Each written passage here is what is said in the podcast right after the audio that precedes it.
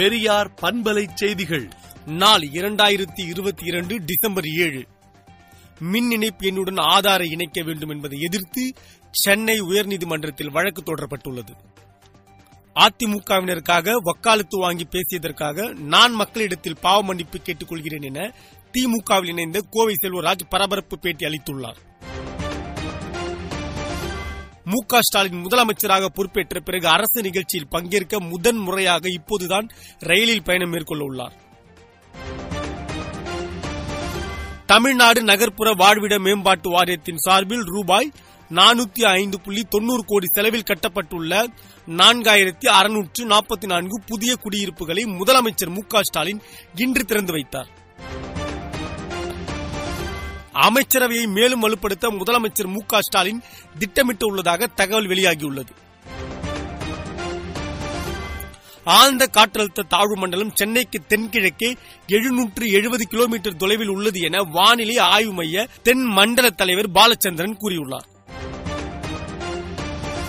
மூடுபனி காலங்களில் ரயில் விபத்தை தடுக்க நடவடிக்கை எடுக்கப்பட்டு வருவதாக இந்திய ரயில்வே தெரிவித்துள்ளது. புயல் மற்றும் பேரலை வீசும் கடல் பயணத்தில் வலுவான நட்பு நாடாக இந்தியா உள்ளது என ஜெர்மனி வெளியுறவு மந்திரி அன்னலேனா பேர்போக் பேசியுள்ளார். நாட்டில் எம்எல்ஏ மற்றும் எம்பிகளுக்கு எதிராக கடந்த ஐந்து ஆண்டுகளில் சிபிஐ ஐம்பத்தி ஆறு வழக்குகளை பதிவு செய்துள்ளது.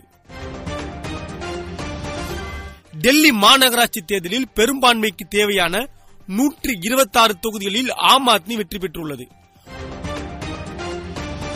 அமெரிக்காவில் இறந்தவரின் உடலில் பிரேத பரிசோதனையின் போது அவரது தொடையிலிருந்து பாம்பு ஒன்று வெளியே உயிருடன் வந்த சம்பவம் நிகழ்ந்துள்ளது.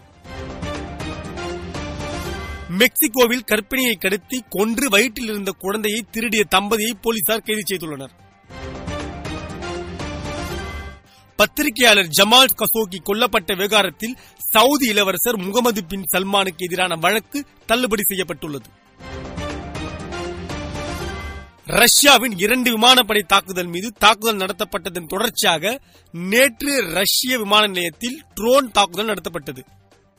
விடுதலை நாளேட்டை விடுதலை டாட் இன் இணையதளத்தில் படியுங்கள்.